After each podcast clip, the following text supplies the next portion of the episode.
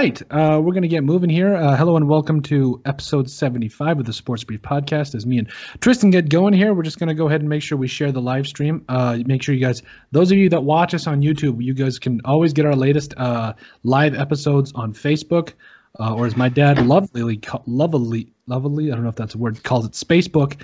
Uh, but once again, we do appreciate you guys for jo- for coming along. I'm just going to go ahead and make sure that we share real quick, and then we're going to get moving. So, um, first of all, Tristin, good to have you back, my man. How you been? It's good to be here. It's been uh, a couple weeks at least since we've done our last episode, and we got the draft coming up later this month. So, uh, certainly got some things to talk about. An exciting off season ahead of us. Yeah, uh, definitely, man. I'm I'm actually really excited for what the draft will hold. Um, and a lot of the different things that will go with that. So um, we're going to start here uh, with a couple of different things. Um, first of all, uh, we're going to ask by starting you guys to like and subscribe down below. Leave a like and a comment. It helps people find the show. Uh, we greatly appreciate all the support we've gotten. Uh, and once again, make sure you guys like and subscribe because uh, we're, we're, we're getting it. We're getting it. We, we appreciate the support. So without further ado, let's jump into this thing, my man. Um, we were going to start with talking about some Packers um, draft and, uh, scenarios and, and, and the like. But I feel like we really have to cover this Sam Darnold trade uh, and kind of go over it. Now, the Sam Darnold trade, to me, I'm not going to lie to you, my man. I was shocked because I had felt that the Jets didn't need a quarterback. Uh, and frankly, I felt they needed everything else but a quarterback. Uh, to be honest with you, I felt Sam Darnold was was talented enough to take them to that next level.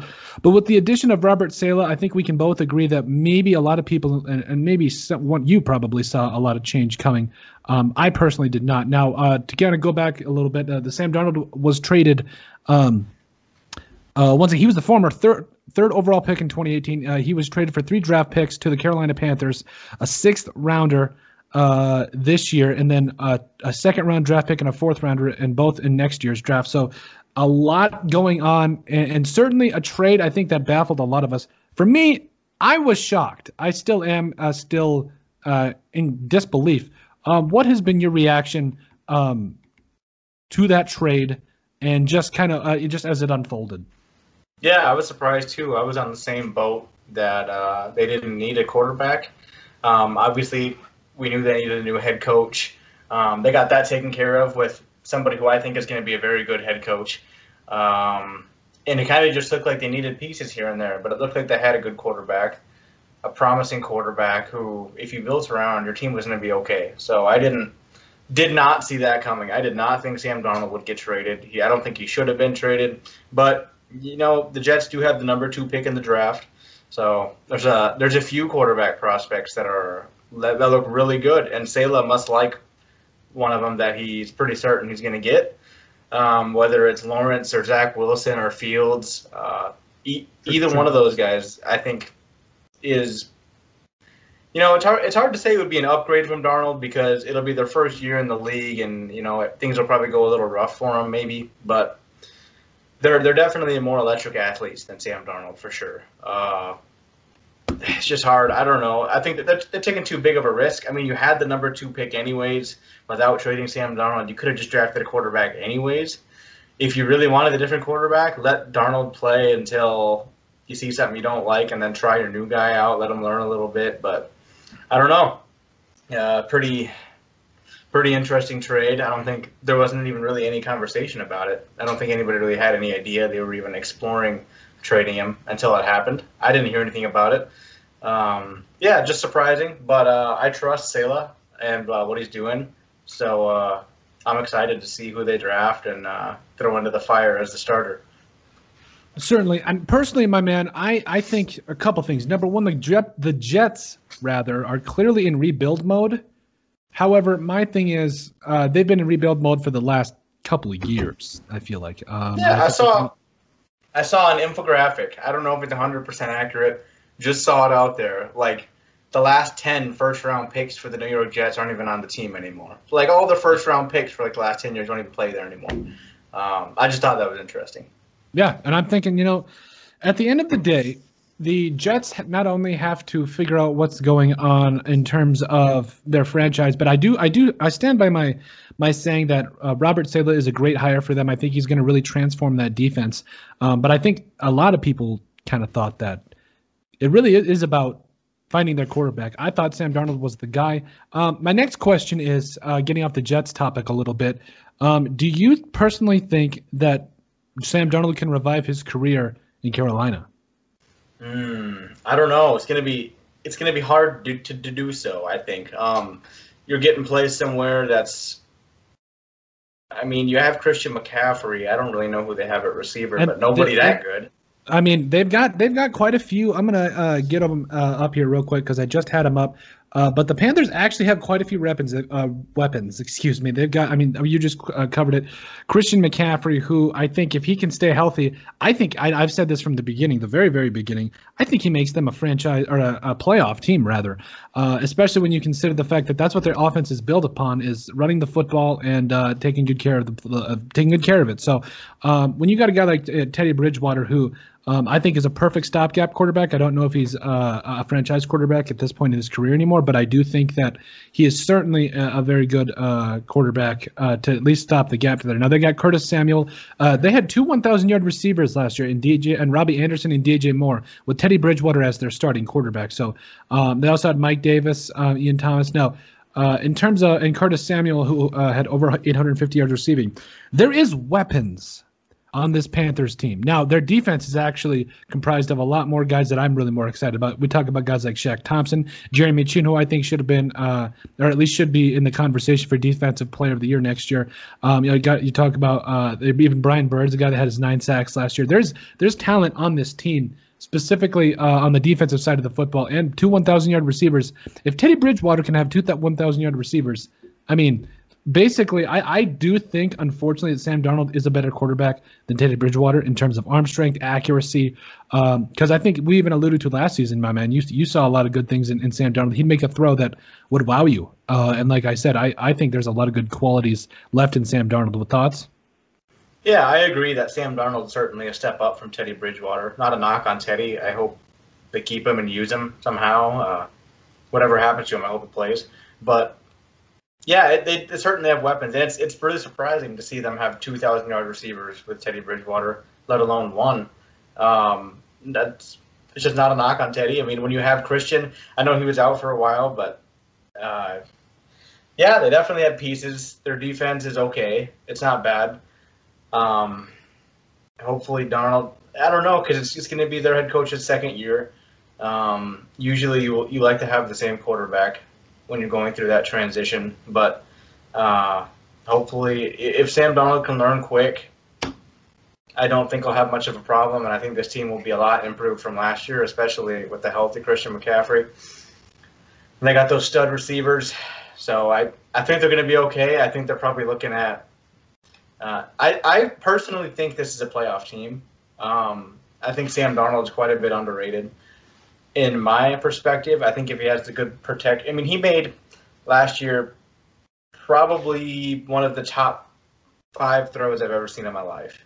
Um, and I'm an Aaron Rodgers fan, so I've seen yeah, and so four ones. of them were Aaron Rodgers. That's what I was just gonna say. Is like, um, but his arm, his arm is special, and uh, I remember before the actual season started, his rookie year when he was playing a preseason I thought he was going to be an MVP candidate. Watching him sling it. I mean, granted, it's preseason and you're playing against the junior varsity defense, but uh, he's he's special. And I feel like with proper protection, a good system, a good coach, people that believe in him and a build around him, uh, they're they're gonna probably gonna go to the playoffs. Don't don't be surprised. Yeah. Um, and like I said, I think there's a lot coming for Sam Darnold and especially for the Panthers. Uh, I think this is a great trade because I think they were in the market for a quarterback. Now, I don't I, I almost question now. They've got Teddy, they've got PJ Walker, they've got Sam Darnold. PJ Walker, by the way, uh, I believe showed out quite a bit. I believe it was the AFL. I can't remember off the top of my head, but showed out quite a bit there. So they've got no shortage of quarterbacks, I think.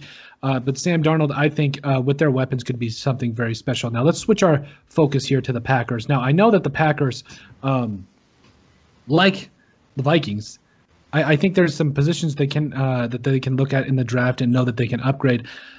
In terms of the Packers, uh, give me a couple players that uh, that really fall to you guys in a dream type scenario that you guys really, in essence, need to target. Hmm. In, in a dream scenario, well, first of all, let's start with their needs and the way I think they're going to draft versus how I want them to draft. Um, I think their number one and two priorities are going to be defensive line and inside linebacker. Mm-hmm. Um, I think they're going to draft defensive line or an inside linebacker first. I would like them to draft a cornerback first or a weapon, a wide receiver, maybe, perhaps. Maybe help help your boy out a little, maybe. Who knows? Probably not. Not going to happen. uh, if it hasn't happened yet, it's not going to happen. Mm-hmm. Um, but in a dream scenario, the players that I'd like to see fall to Green Bay, you know, Brian Gutekunst has been really aggressive in his last few years as GM. He's traded up in every single first round. Um, not a whole lot, just around five, six, seven spots, which it's it's okay. But I'd like to see him if they could land Zaven Collins, linebacker from Tulsa. I think I really like him. He can he can pressure the quarterback. He can fly around. You know, that's a player that in my dream scenario they could get. He's probably going to go around between 15 and 20. I don't think Green Bay will move up that far from number 29. So I don't think that'll happen. Uh, Greg Newsome, uh, defensive back from Northwestern. If they could somehow trade up, he'll probably end up going around 20, between 15 and 20. Um, he'd be another one I'd like to see. Really good receivers in this draft, a few of them. Um, and one or two of them will probably fall into the mid 20s. Uh, what's his name? Hold on, I'm looking. Kadarius Toney from Florida. He's he's a receiver I think will be available when the Packers pick. If they have to move up for Toney, they'll probably only have to move up two or three spots, which I think they'd do for him. And I know they met with him, so I know they're interested in him. So that'd be interesting to see him go after a wide receiver in the first round. But dream scenario would be one of those linebackers. A linebacker I'm still pretty high on that's not even talked about as a first rounder anymore is uh, the guy I mentioned, Jeremiah Owusu. Joke, yeah, yeah, I from Notre Dame. Yeah, yeah, J O K. It's j- joke, man. You get, you know that. Come on. Yeah, he's projected at least by CBS here to go like mid second round, which is surprising to me because I've I've watched the film.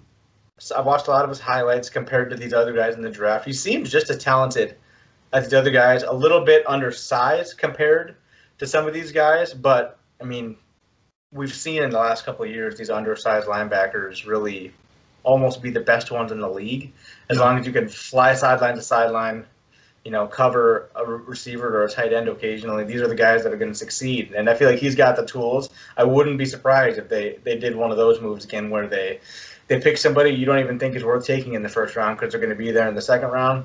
I'd like I'd like to see him go after him. I think he'd be a good asset. But you know, they're probably going to do something dumb again this year, like they did last year. They'll probably draft a long snapper or a safety. You know, something we don't need, like a quarterback. Uh, I don't know. I, I don't know what to expect from the Packers in the draft anymore. I'm just hoping they go defense, interior defense. That's really all I really care about. Maybe a receiver and like the no, they're probably going to draft offensive line before a receiver because they just let uh, old boy Linsley walk. But mm-hmm. um, I don't know. They got a lot of needs. Well, and it's funny you mentioned O line because I actually I through the draft process. I mean, we talk about Trey Smith, we talk about Quinn Meinerz. Uh, I mean, there's a lot. Uh, Creed Humphrey. There's a lot of good talent at center and interior offensive line, specifically in the later rounds of the draft. And of course, there's there's clearly uh, a first round guys, but there's also a lot of depth guys uh, that you can get in the third and fourth round and be okay. Uh, I think Creed Humphrey is a guy the Vikings need to look at as well uh, on the flip side of that, and, and the Packers as well. I think he would be a, a very welcome addition. Landon Dickerson uh, as well as another guy. Uh, I, I think there's a lot of players in this or uh, interior offensive lineman where you almost can't go wrong uh, in terms of when you get out of that third and fourth round. It will get in more into the fourth round, excuse me, and out of the first and second. So um, I think there's a lot of value players here that could p- surprise a lot of people. Um, I personally, uh, in terms of a dream draft scenario for the Vikings, I. I'm a little confuzzled by what the Vikings have done in, thus far in free agency because Tristin, I'm not kidding you. They have done some some great things. Uh, we talk about uh, you, you look at the things in terms of a cornerback. They brought in Patrick Peterson. Uh, you know, they brought in Dalvin Tomlinson, who I think is going to be a very good defensive tackle, run stopping and pass uh, pass rushing defensive tackle for the Vikings. You consider all those things. They've done some good things in free agency so far. They really have. Um, and, and trading for Mason Cole, I mean, I'm okay with it, but at the end of the day, he's not going to be as much of a game changer as many people think. However, I am actually very excited uh, until until they signed Dakota Dozier. Tristin, of course, we're going to bring back a guy that uh, and over a thousand pass rushing snaps. I'm going to be fair to him. Had over nine penalties, allowed over six sacks, multiple uh, over 40 pressures. I mean, just I've seen the Vikings do some questionable things. Um, and I felt like one of the least graded, worst graded. I think he was below a 45 PFF grade according to PFF, or at least close, below a 50 for sure one of the lowest graded offensive linemen in, in PFF and on the team, and you bring him back. That's an insult to many different players, and, and including the other four guys on the offensive line. So I'm very confuzzled on what they're going to do. The Vikings have to go after guards. Um, I think they, they in, as far as I'm concerned, Tristin, they have no starting offensive guards right now. I think they should move Ezra Cleveland to left tackle. They have two spots at both guard spots they need to fill because uh, Dakota Dozier, if he starts again, um, as the Purple for the Win podcast would say, we riot because there is no reason, no reason after what you get. You saw you have an entire game film, entire season of game film on a guy like Dakota Dozier, and if you start him for another season, it's a disgrace to not only the fan base, not only the franchise, but also the offensive line as a whole. They cannot start Dakota Dozier again. So, um, in terms of what a dream scenario, it, it really to me it is somehow you know Alijah Vera Tucker uh, maybe sliding into the second round, even though I highly doubt that he's a first round talent. Um, even maybe Penei Sewell. I think you could play Penei Sewell just about anywhere. Um, and I really think that the Vikings are actually in a really good spot at 14. They could trade up if they want to. They could trade down because this is a deep draft. There are guy, a lot of guys I like uh, at guard spots. Um, I mean, I even talked about Ben Cleveland, uh, the, the, the guard out of Georgia. I really like him. I think he's got to you know add maybe a little bit more to his anchor, but I think that there's a lot of talent here for the Vikings as well to order to be. They're in the sweet spot, if you ask me. Now, back to the Packers. Um, I think the Packers really are in a good spot too. If you think about Kadarius Toney, uh, he's an electrifying wide receiver. Hey, correct me if I'm wrong. I feel like the Packers have some deep threat guys. If you get a short uh, fast guy like Kadarius Toney in there, uh, that you put a one on one on one with him in the slot, that's a tough matchup. Uh, even if even though he's just a rookie, or he would be just a rookie for the Packers, that's a very intriguing matchup. Um, what about guys that, on the flip side of that, Tristin, that you think might be out of reach? Hmm. Like you said with Toney, um, we Green Bay's really been lacking that uh, good slot presence since Randall Cobb left. Um, they haven't really had anybody to go short, fast over the middle. Uh, so I'd I'd love to get Toney in there or some slot receiver of some sort that won't drop passes. Um, that'd be nice because the last two years in a row, Aaron Rodgers has led the league in. Uh, I think it was dropped. It was something about yardage for drop passes or something, mainly because of freaking Marquez Valdes Scantling dropping all the deep passes. But Toney, I'd love to see him get Toney. They'd probably have to trade up a couple picks to get him. And like you were saying with the Vikings and the offensive linemen, this is an interesting draft because they're at 14 or 15. 14. 14 is an interesting spot because with the linemen that are there, you probably don't even need to trade up or I personally don't one. think so. Yeah, I really don't think they do because I think it really does come down to what they want to give up. And I, for the amount of depth that there is in the later rounds in the Vikings, I believe have multiple thirds and fourths. So at the end of the day, I, I really, truly, honestly feel the Vikings don't need to really trade up or down specifically from 14. I think there's a, especially because Tristin, first pick is going to be a quarterback. It's going to be Trevor Lawrence, or it should be Trevor Lawrence. Should be. Second pick is going to be either Zach Wilson or Trevor Lawrence. And then third pick, I mean, I think we can both infer that the, the, the 49ers are probably going to go quarterback too. They probably are going to go quarterback. That why would they trade up all the way up? Uh, I, I, think it's going to be definitely a quarterback. I, as to who that is, I don't know whether it's Trey Lance, Mac Jones. Uh, it could be a number. I, I, mean, it could well, it couldn't be a number, but I mean Trey Lance, uh, Mac Jones. Um, so and I mean Trey Lance too. So uh, there's a lot of different players there uh, you know that uh, I think maybe I mentioned Trey Lance twice. Doesn't matter. Point is, there's a quarterbacks in the NFL, uh, or excuse me, in the draft here, uh, specifically at that number three spot that could go. Um, and then there's that means a lot of talent is going to fall. We're talking about Ja'Marr Chase, Penei Sewell. Uh, there's just, uh, Kyle Pitts. The Vikings could maybe even get in, in the, even though I don't think they should because they've got they've got weapons. That's not an issue. So there's a lot of weapons uh, and a lot of good players that could fall to the Vikings at 14. My concern is specifically them getting into the second round. Um, personally, a dream scenario for the Vikings go after Richie Grant in the second round, the the the safety, I believe, at the University of Central Florida. Um, I really like Richie Grant. Uh, we we talk about guys that uh, have an immediate impact uh, when they got into college. Uh, Richie Grant was it. Uh, you talk about uh, in terms of ball skills, everything. Uh, yep, University of Central Florida immediately came out. Um, you know, had a set. Uh, excuse me, had a tackle for loss. Uh, 32 tackles. Had 108 tackles his sophomore year. Six interceptions. Now that's some serious ball skills. Um, now some people might be saying, you know, oh well, well, who just came out of the University of Central Florida? Well, Mike Hughes. I understand it. A little bit of an injury bug, but from what I've seen from Richie Grant, I'm super excited. I think that the Vikings definitely need to trade up and back into the second round. So the question is, could they trade down and maybe get on quality offensive lineman? Maybe. There's a lot of different, uh, even Teven Jenkins. There's a lot of different scenarios I could see playing out here. However, um, I don't know what the Vikings are thinking. I, I, don't think anybody really does. So at the end of the day, uh, the the dream scenario for the Vikings for me is getting uh, Richie Grant the second round because I know that they signed uh, Wilson from the Cowboys at safety, I believe. Uh, but I mean, I just was. I'm not really thinking he's going to be a long term answer. Um, but I do think that uh, you do need to plan for the future in this. And with that, uh, at the end of the day, you need to uh, Xavier Woods, rather, excuse me.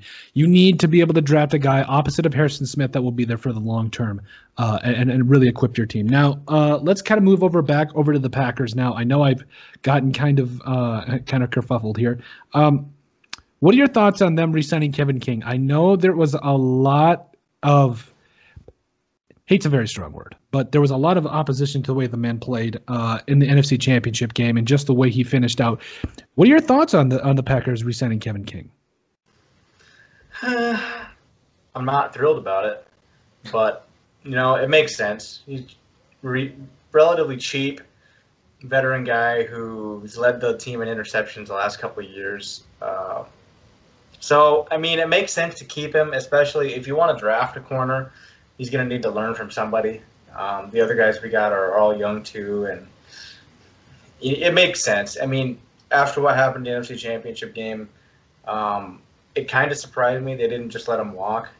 Mm-hmm. Maybe he wasn't receiving really any offers, and he took a really cheap offer from Green Bay, which um, it looked like the way it's the way it's structured. It looked like a pretty team friendly deal. It was only a, a couple, like two or three million dollars towards the cap, which you know it's nothing, but I don't know. I have mixed feelings about it. If he comes back to bite us in the butt again next year somehow, um, they'll look back at it and look back at it and wish they wouldn't have. But I don't know. I like him.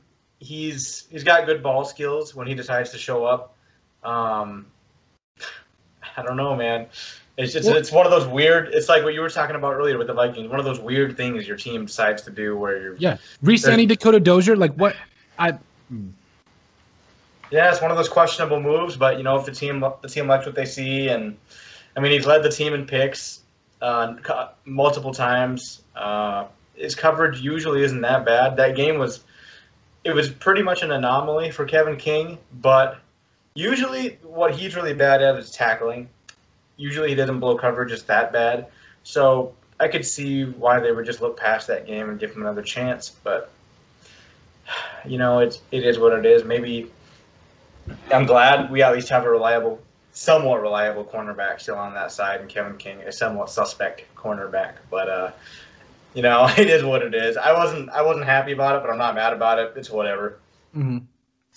Um, I think it, it, like you said, it's just kind of a questionable thing our teams tend to do. Uh, I personally was very shocked, especially for how he performed uh, in the in the NFC Championship game last year. And um, I, I I realized that there's especially like specifically with the Vikings who have basically no depth at guard. I can understand uh, to a degree why they would bring back Dakota Dozier, but if it's to start, and if it's the same the flip side with the Packers, if it's Kevin King is going to start, something is up.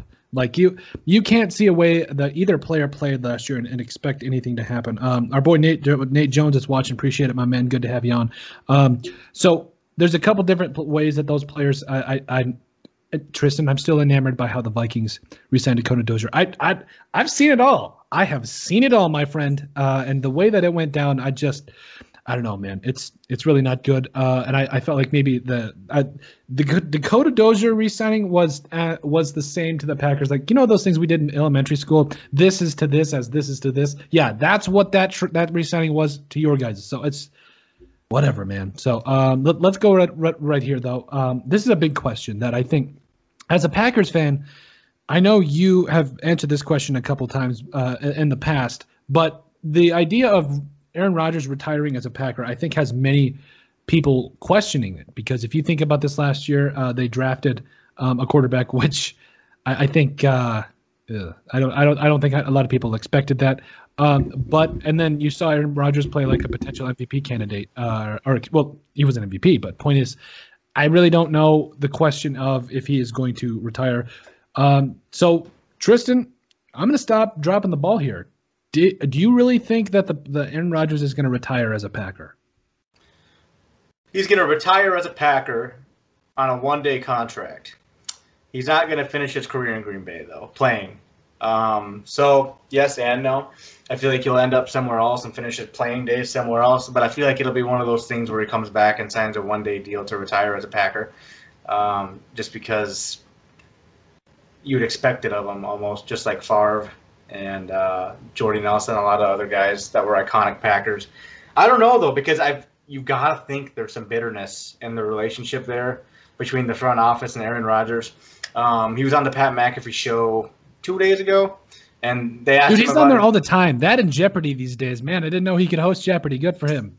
Yeah, he's actually hoping he can do it full time uh, mm-hmm. and play football at the same time, which would be pretty interesting. It would be. But, but yeah, I mean, it's crazy. This after this next season, um, he, re- he poses relatively zero cap threat to the Packers if they were to cut him. Um, the dead money would go from 30 million to 16 million, so that's you know it'd be cut in half. Uh, it just depends what Jordan Love does in preseason. Depends what Aaron Rodgers does during the season. If if he does what he does last year and throws a wrench in their plans, obviously they they thought Aaron was declining probably, and they thought maybe it's okay time for him, us to draft his replacement, let him learn for a year or two, and then move on. I, I guarantee they didn't think he was going to win MVP. Uh, there's no way they thought that was going to happen. Um, there's no way they think it's going to happen again this next year. But he probably won't MVP again. But uh, I think he's going to play really well. Um, just because that offense going into their third year, gaining a couple more weapons, I, I don't see them getting any worse. And I see Aaron playing just as well, maybe better. But it's just it's a weird thing. Technically, he's under contract for three more years, as we've talked about before. But I sincerely think after this next season, regardless of how he plays, I think they're going to move on from him. If he wins MVP, maybe he stays. If they win a Super Bowl, maybe he stays. Uh, but I, I, don't think he'll be there after this year. Um, maximum two years. I think this is his last year in Green Bay, pretty realistically. Uh, but yeah, it just depends how, how Love plays in the preseason. If he looks like he can play, then that'll probably confirm it. But I don't know, man. I don't think he's going to finish in Green Bay. Um, it's not looking like he can finish in Green Bay the way everything's laid out. Writing's on the wall. He's probably on his way out here pretty soon. But if he, when he leaves, there are a few teams. You know, the the situations will obviously be different next year, but uh, there's a few teams out there I'd like to see him go to. Chicago is one of my teams. I mean, obviously, I don't like Chicago, and I don't. It it would hurt to see him go there, but at the same time, to see him go to an NFC rival, NFC North rival, similar to Brett Favre, and torture the Packers, it would be, it would just it'd be beautiful to me, just because of what they've done to him. Um, I'm I'm becoming less and less of a Packers fan and more and more of just an Aaron Rodgers fan every day, just because of what they do. Um, resigning Kevin King, the person who really pretty much single-handedly lost you the NFC Championship game. Uh, I mean, the offense didn't do him any favors in the last half of that game, but they just they say they get him help because they have Aaron Jones, because they have Davante Adams, because they had Jordy, because they had Donald Driver, because they had Jermichael Finley. But how many of those guys did they go out and bring in to help them? They didn't go out and bring in anybody. They drafted them. They had them because they were cheap, and as soon as they got expensive, they let them walk, and they didn't bring anybody else in. So mm-hmm. I think the people who defend the Packers organization by saying they do help Aaron Rodgers are pretty misled. Uh, they they work with what they have, and they end up having some great players. A because Aaron Rodgers is one of the greatest of all time, and he can make receivers like that look phenomenal. Uh, we got pretty lucky with Aaron Jones having a receiver like that or a, a running back that good, but it's all going to come to an end here in the next year or two, I think, and they're going to realize how good they had it with Aaron when they start Jordan Love and we start seeing eight and eight or now eight and nine seasons or nine and eight seasons and missing the playoffs regularly until they figure out Jordan Love is probably not the answer. Uh, and what in the meantime, Aaron Rodgers is in Chicago going to the playoffs or elsewhere, maybe Minnesota. Uh, it'd be a dream come true for you guys, but I don't know. I don't know if it'd still be enough to win a Super Bowl, man. I really don't. I'm sorry, I hate to break it to you, but is as long as they have a decent O line by then, maybe. But, by then, uh, the well, way it looks now, no. That that's one of the most frustrating thing for, things for me as a Vikings fan. I'm gonna Tristin. I'm going to go out on a limb here. I'm gonna say something that a lot of Vikings fans might disagree with me on. The Vikings actually don't ignore the offensive line. If you look at the last couple of years, we talk about Pat Elflein, we talk about uh, Ezra Cleveland, we talk about. I mean, I'm not going in order here, but I mean, we talk about there's there is a lot of players. I mean, uh, Pat Elflein, Ezra Cleveland, um, Brian O'Neill. There's Garrett Bradbury. They don't ignore the offensive line. They just don't work out. Like uh, Brian O'Neill actually was a former second round draft pick out of Pittsburgh. He's actually playing like one of the better right tackles in the NFL. Um, Garrett Bradbury in his second year was a little bit of a disappointment, but I'm hoping maybe he can bounce back and the Vikings don't have to go out and draft another center in the first round. Um, and also Ezra Cleveland, even though he never played a snap at guard in his life, was actually relatively promising last year. So from top to bottom, there's three out of the last four drafts. You guys have res- semi-respectable uh, player, players at the very least. They don't ignore the offensive line. It's going getting becoming to me a question, an issue of coaching. Is Rick Dennison not getting the job done? Is uh, he not teaching them in, in terms of anchor, hand placement, whatever it is? Because at a certain point, Tristin, you could draft. You could be the Cowboys. You could draft a, a, an offensive lineman in the next five years. Not saying that's necessarily what they did, but it was pretty close. You could draft an offensive lineman in the, in the first round for many years, and if you know they don't end up working out, or uh, in the Vikings case, if they uh, don't perform, you got to look at. There's a reason they're drafted in the first round. It's because of athleticism, how they played at a, at a major uh, university. Like there's a reason they were drafted in the first round if they aren't playing up to the level that they should, you have to look interior. You have to look at the coaching staff and also maybe scheme fit. Uh, there's also things you got to look at there. So there's a lot of different things you have to look at uh, to be honest with yourself. And I'm going to say it again for the people in the back. The Vikings are not ignoring the offensive line. The players just aren't playing up to their uh, to the, the, the draft stock that they, they should be, and or Rick Dennison is not getting the job done as the offensive line coach. Now, now I here's a couple things I need to uh, we need to go into now that mistakes or, or positions of need that our team cannot miss or neglect on in the draft. Um, I've been making you talk first all night, uh, so I'm going to kind of go ahead and I'm I'm probably Tristin. I know with you specifically, I'm sounding like a broken record, but this is the truth. The Vikings cannot neglect or miss on a guard in this draft. Like I said earlier in the episode, they have to. They have to get at least two starting guards, uh, and, and maybe some more depth pieces. Tristin, I'm going to give you a hint on what I think the entire, uh, for most of the, the entire draft uh, should be. Guard, guard, guard, guard, guard, guard, guard, guard. That's literally this. Should, the, it should be seven out of ten draft picks should be guards because, like I said, I if Dakota Dozier, Dozier starts, um, now if he plays well, good on him. But based on what we know, based on what the film we saw last year, if the Vikings do not draft at least a guard in the first uh, in the first three rounds, at least two of them, scratch that, nay, nay, because I've been watching um, How I Met Your Mother and Barney. No, nay, if they don't draft at least two guards in the first three rounds, this could be a very long year. And I know, I know that uh, the, the Vikings have a lot of. They brought in some guys and whatever, but the the point remains if you can't protect a, a $35 million a year quarterback in Kirk Cousins, if you cannot get Dalvin Cook some running lanes, if you cannot uh, run a, an effective play action because the, the defensive line is in your backfield before you can say pass the piece, I don't know what to tell you uh, because you, uh, you, it has been a long time. Tristin has been a long time since the Vikings have legitimately drafted a guard in the first round. I, it has been a long time. Uh, and it's been a long time too since they've had a quality guard. I'm honestly thinking, other than Brandon Fusco, I mean, we've had some spot starters like that have actually good played one or two good years, but long term, like guard, it, it, has been since like 2007, like the Steve Hutchinson days, since we've had a good offensive, like a, a good guard. It really has been that long. So, um, the Vikings cannot miss or neglect on guard in this draft. Now, again, I already know I said there's some guys in the fourth and fifth rounds. I understand it, but please, for the love of God, at least draft one. Alijah Vera-Tucker.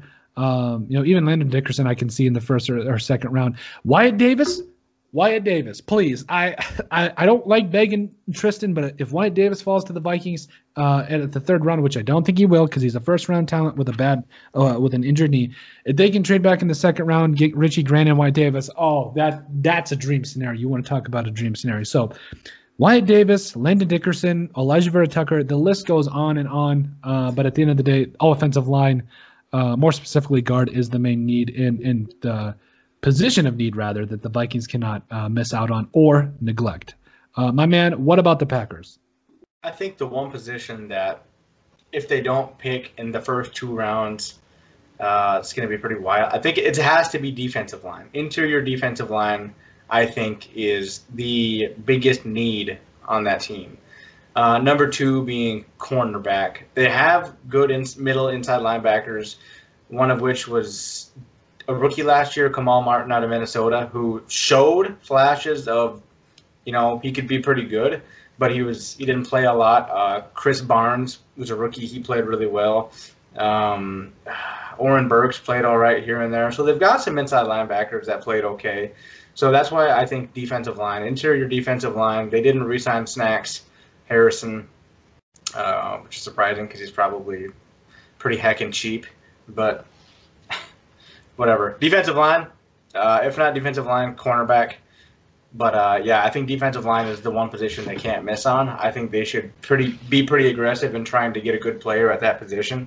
Um, if they could trade themselves higher into the first round by a lot, like if they could go from 29 to around 15. Uh, I know it'll it'll take a lot of later picks given up, but uh, I think it'd be worth it if they could get somebody who can come in and make a difference. That's what they need. They can't just keep drafting guys that are gonna come play good and fill holes. They need guys that are gonna come play good and make a difference and be a be standout players if they really want to if they're serious about winning a Super Bowl while they still have the best quarterback in the NFL, which I don't think they're very serious about. They've shown they're not very serious about it, so whatever. Interior defensive line, number one need. Is there a specific defensive tackle that you're falling in love with? Because I know of at least three that come to mind. Uh, let me look at my thing here. There's Rashawn Slater from Northwestern. I think he'll offensive, probably. That's offensive tackle, my man. Rashawn oh, Slater's as offensive tackle. You caught, I caught, caught, uh, got me lacking. My bad. Yeah. No worries. Uh, I can I can actually because I actually know I've actually made that mistake with some of the tackles a guy like uh, I think uh, not Christian Darrisaw, uh, Christian Barmore, I think from Alabama. I I was a guy that really uh, wanted him to go uh, to the Vikings, but when they signed Dalvin Tomlinson, I think Christian Barmore on the Packers would be scary. Like you talk about Kenny Clark and Christian Barmore, oh man! Like even guys like even and, and I've been doing a lot of mock drafts lately, as as some of you may be watching, but I've been doing a lot of mock drafts, and I'm looking at it, and I I don't know why but Jalen Twyman is falling into the fifth round, and he had over double digit sacks last year for Pitt. So, or, or, or whatever it was. Listen, the point is, he is such a quick first step guy that I think you know you've got your run stuffer in Kenny Clark. If you can even get a guy, uh, you know, like uh, like Twyman or even like Marlon Tuipulotu, I can't even say his name, but nobody can say his name right, and I respect those people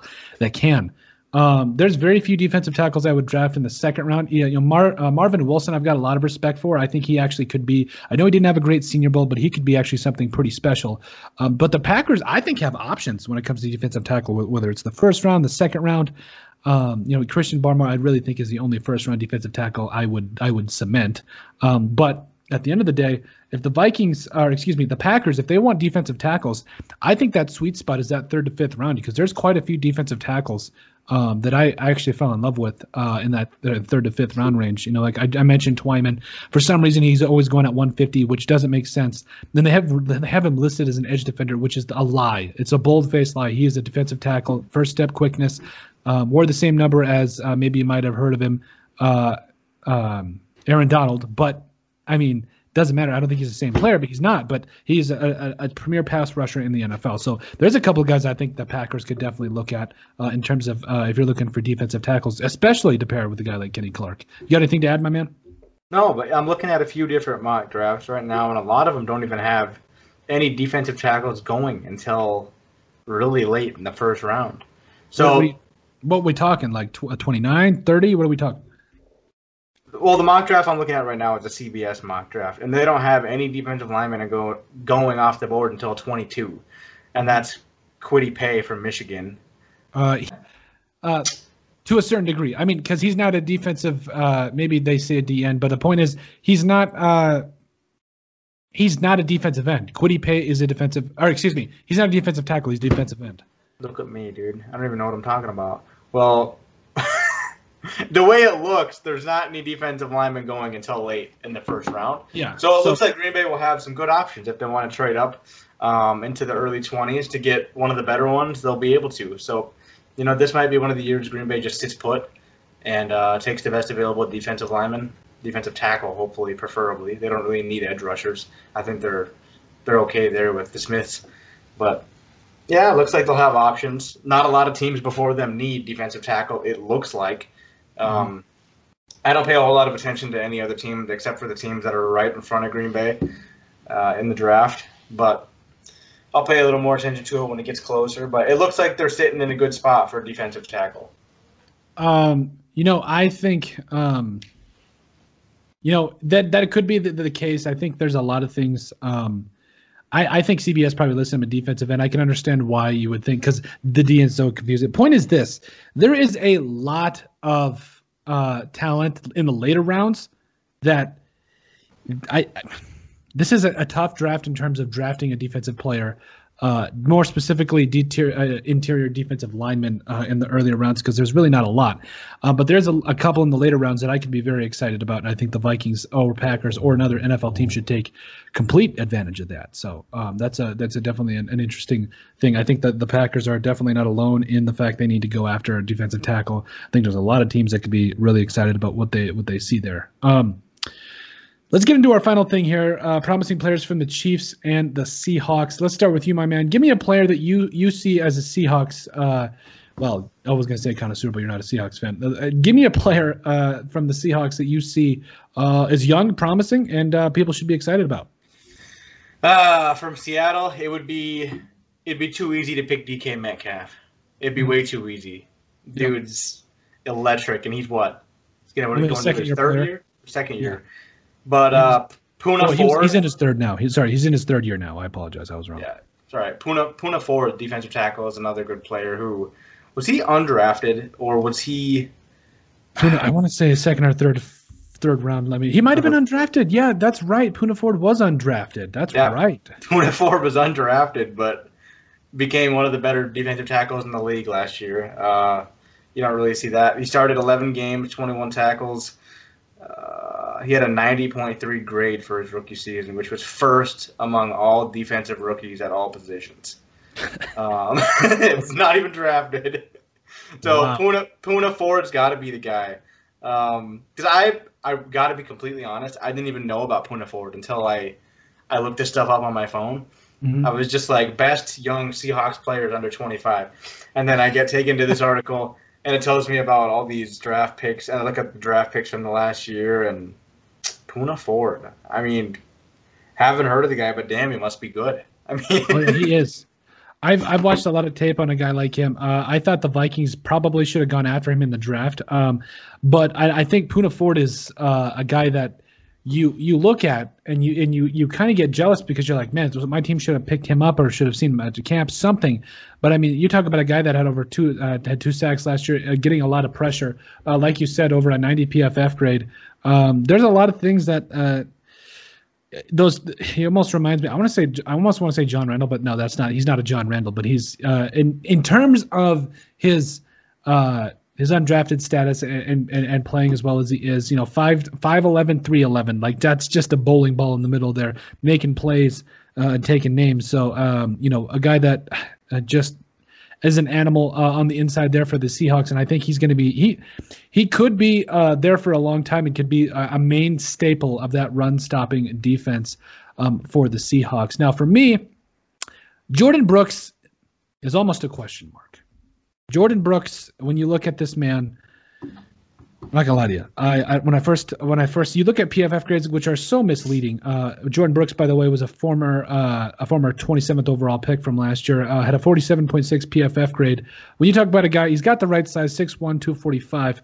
Um, there's a just looking at his 47.6 PFF grade, I think a lot of people might be turned off, and that's okay. I think you know PFF grades, especially for players in their first year, could be a little. Uh, you know, you're almost confused, or at least um, you you just look at a player. Uh, but I think I think he's going to make a huge leap in his second year. Um, and I think when you got a guy that uh, played uh, a little shaky and then kind of found his mark, you know, I, we we did a video about Mykal Walker a little while ago, who uh, really played well all season long. But those players uh, that get that that second chance, that get that that shot in the NFL early, and then come back their second year because they've learned a little bit we could go on for days about how many players are like that. So um, for me, Jordyn Brooks, I think is a special player uh, moving forward for the Seahawks. I mean, you think about it, they got that defensive tackle, they got Poona Ford, they've got Jordan Brooks. Um, you know, they've got some pieces on the defense. Who, by the way, I think they were still one of the worst.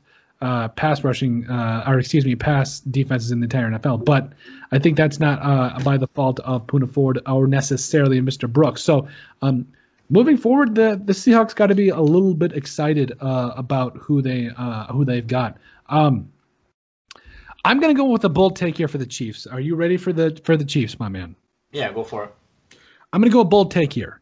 This is bold take alert. Woo, woo, get the lights going because I truly think uh, what I'm about to say could really upset some people because I have had a crush uh, a draft man crush, like a second round, the Vikings should have gotten type crush on Mecole Hardman for years now. We're talking about a guy, a former speedster out of Georgia. I mean, had over 20, uh, 20 yards per catch in his rookie year, scored six touchdowns in this last year, um, was utilized a little bit more, caught 41 passes for 560 yards. I think Mecole Hardman is one of the most underrated, electrifying and best wide receivers in the entire NFL. And I mean, I think, in my opinion, bold take time, he is what makes the Chiefs' offense so explosive. Oh my gosh, Colt. What about what about Tyreek Hill? What about Travis Kelce? What about him? Mecole Hardman, with the, how fast and how bit how much he stretches the field. I mean, uh, I believe he also returns kicks and punts as well. Yeah. I'm telling you right now, this man is the whole reason, uh, or at least a huge reason that he gets uh, that doesn't get the credit he deserves. Yeah, had a had a punt, a couple has a has uh, had a punt return for a touchdown and a, a kickoff return for a touchdown in his last two seasons. He is what makes their offense tick so well. Uh, now it wasn't evident in the Super Bowl, but I mean it's whatever. You kind of just I think everybody was playing bad that game, and as a Vikings fan, I can I can definitely tell you I've seen that before. But Mecole Hardman, in my mind, is one of the most underrated playmakers in the entire NFL. Um, once again, a former second round pick out of Georgia, um, runs a, a, sub 4 3 4 240. Uh, and I mean, just if you watch his tape, he's just electrifying. And it's it's about, I would slam this table if it wasn't glass. But it's about time someone put some respect on Mr. Hardman's name. Uh, he is absolutely, in my mind, I, I'm not say it again for the people in the back. He is one of the most electrifying players in the entire NFL. Uh, take the reins here, my man. I agree with you. I don't. I don't disagree with anything you just said about Mecole Hardman. Um, 100% one of the most electrifying players in the NFL, and it's it's just so impressive that he's that electrifying on a team with that many stars on it. Um, you wouldn't think he'd be getting so many touches. He might not get that many touches, but when he does get touches, I mean, the dude's a freak. He makes plays, and you're right. A lot of people who don't understand football maybe don't understand what you mean when you say he stretches the field. But when you have a guy like that who can play the middle and play slot and go run straight up the middle and take the attention off of your middle linebackers and one of your safeties, that's huge when you have guys like Travis Kelce and Tyreek Hill. You leave them in single coverage way more often than you want to because you have somebody in the middle you had to worry about. So yeah, Mecole Hardman's like you said, severely underrated. He could go to a lot, probably more than half of the teams in the NFL and be an instant number one wide receiver. Um, yeah, dude's a freak. But if, if Tyreek Hill wasn't there, um, he'd be he'd be the equivalent to Tyreek Hill, in my opinion. I mean, I don't think his stats would be any less. I mean, he might be a hair slower than Tyreek, but I mean, he I think he'd still have the numbers, he'd still have the touchdowns, you name it. But it'd be another player, obviously, who kind of disappeared because of an injury was uh, Clyde Edwards-Helaire, mm-hmm. the rookie last year. That kid is special. He fits into the offense so perfectly and how Andy Reid wants to use it. He's he's gonna have a lot of numbers, whether it's receiving yards, touchdowns. I don't know. He's gonna get used a lot this next year for sure. Coming off his injury, I'm, I'm excited to watch him play at his full potential that's going to be a special player. Even running the ball, I was surprised for his size how hard he can hit and mm-hmm. how hard he hits the hole with how much. He's a bowling ball. He really is. He is. It's special. Um, he's like a shorter AJ Dillon, but or a shorter Eddie Lacy. Just well, I mean, yeah, yeah. It doesn't. Uh, I the only thing I would say about uh, that he doesn't do uh, is health issues are kind of a thing. That was like I know he missed a couple of games, but you're right. He's a special player. Uh, and I think if he can stay healthy for, because uh, everybody's going to say, oh, he missed a couple games in his rookie year. You know, that's not really necessarily a health issue. But I mean, he missed games. So at the end of the day, no, you're right. I, he is a, he is a fun player to watch. I just put a video out of him. I asked if he's a top ten running back. I think he is, uh, in terms of all around game, not necessarily overall career right now, but I think in terms of everything. Um, but uh, yeah, my man, I, I think that's all we had. Anything else you want to add uh, before we get out of here? I don't think so. I had one other player from Kansas City who yeah, I thought was uh, L'Jarius Sneed, the safety from mm-hmm. Louisiana. They drafted in the fifth fifth round or sixth, uh, fourth round pick last year. Sorry, uh, he didn't play a whole lot, obviously, but I think that's a player who's going to be very good. L'Jarius Sneed, be on the lookout. I think he's going to be an All Pro. Um, just watching his college tape from Louisiana, I believe it was Louisiana. I, I remember I was at a bar and there was a game on, and he made a, I think he made an interception. He did some play, but I was like, that kid's probably going to be a first round pick. Those were really good ball skills. And for him to go in the fourth round, I thought was a travesty. But uh, then again, I didn't see a whole lot of his college tape, but he's got the raw skills and the talent. I think he's going to be a really special player. Yeah, I'm looking at right now. 72.9 PFF grade in his rookie season, had three picks. Yeah, man, this guy is. Uh, I mean, just looking at him, uh, kind of go through some of his college stats here. Um, L'Jarius Sneed. Uh, I think, and that's this is kind of the fun part. This is why we brought these kind of things up uh, to be able to look at some of these players, look at how they did. So, I mean, in college, you look at a guy had eight total career interceptions, uh, had a couple of two and a half sacks, uh, also housed three of those interceptions uh, had a total of over 120 total tackles uh, solo 177 total excuse me. Um, yeah I, it's it's it's kind of fun when you see those players that go in the third or fourth rounds that you know some people may have doubted whether it's because of injury or whether it's because of size issues but they end up handing out in the NFL and they go to a good team in the Chiefs. So yeah that's a good find my man.